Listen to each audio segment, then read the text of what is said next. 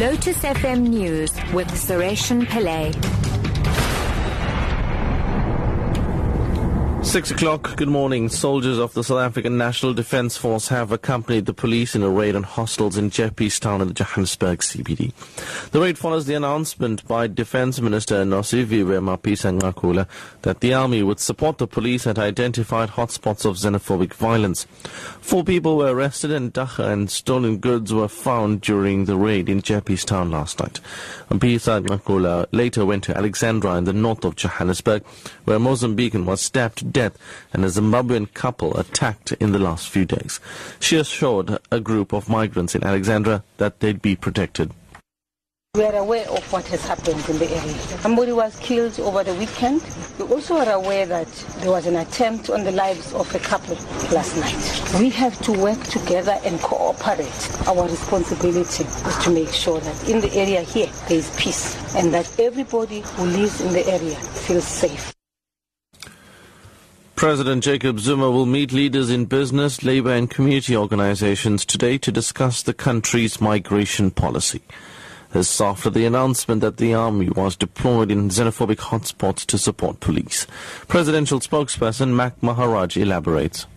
The president wants to build strong, enduring partnerships with stakeholders in South Africa to ensure that the shameful attacks on foreign nationals do not recur and that we manage our migration policies better.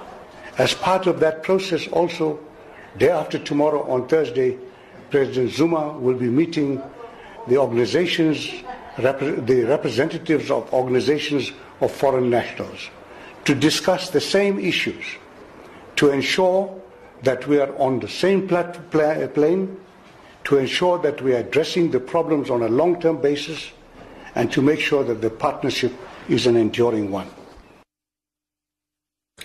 The DA says Hawks head Anwar Dramat was pushed into resigning for political reasons. It was reacting after Police Commissioner Ria Phiyega confirmed Dramat's resignation to the Parliamentary Committee on Police. Dramat had been on suspension since December last year for his alleged role in the illegal rendition of Zimbabweans in 2010. Here's how the DA spokesperson on police matters, Dianne Kohler Barnard, views the development. This has set the most terrible precedent for South Africa. What it means is any head of the Hawks who asks for inconvenient files, such as the Nkandla files, will be drummed out to protect an ANC politician. That is exactly what happened to Anwar Dramat, who's finally thrown in the towel. And finally, the Kenyan government has suspended five senior police officers and two others following the attack by Al-Shabaab militants at Garissa earlier this month. More than 140 students died after gunmen opened fire. BBC's Ferdinand Omondi reports. After days of public outrage and call for action, the Kenya government has suspended the senior officials as part of the investigation into the attack on a university campus in Garissa. Kenya's Interior Cabinet Secretary Joseph Nkaissery said in a statement that he was convinced of the need for thorough investigations to establish possible criminal culpability of individual officers or relevant security committees. Reports have emerged lately that security forces in Garissa might have had prior information of the impending attack but failed to act. Top story at 6 o'clock. Soldiers of the South African National Defence Force have accompanied the police in a raid on hostels in Jeppestown in the Johannesburg CBD. I'm Sureshan Pillay. I'll have your headlines at half past six. Matthew's up next with Newsbreak.